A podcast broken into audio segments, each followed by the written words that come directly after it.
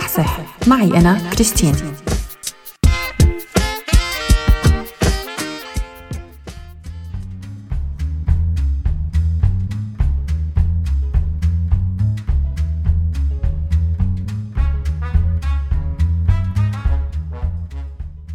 مرحبا.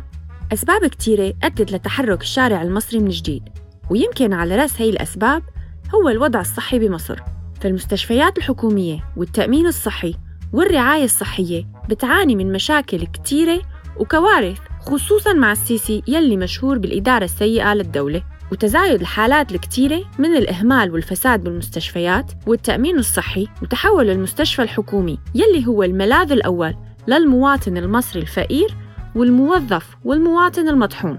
فصارت المستشفيات الحكومية بمعظمها تحتاج لدعم كبير وضروري بكل شيء بدءا من الأطباء الأكفاء والممرضين ورعاية صحية شاملة ومتكاملة.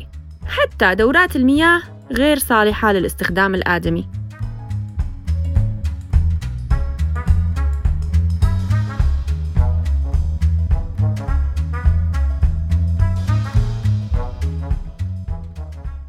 هذا الشيء أدى لأنه يطلق أطباء مصريين هاشتاغ أطباء مصر غاضبون.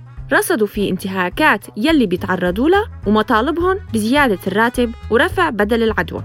ورغم إنه الأطباء أكدوا إنه هاي الحملة مهنية ومانا سياسية بس كتير من الناشطين حملوا النظام المصري مسؤولية فساد المنظومة الطبية كلها.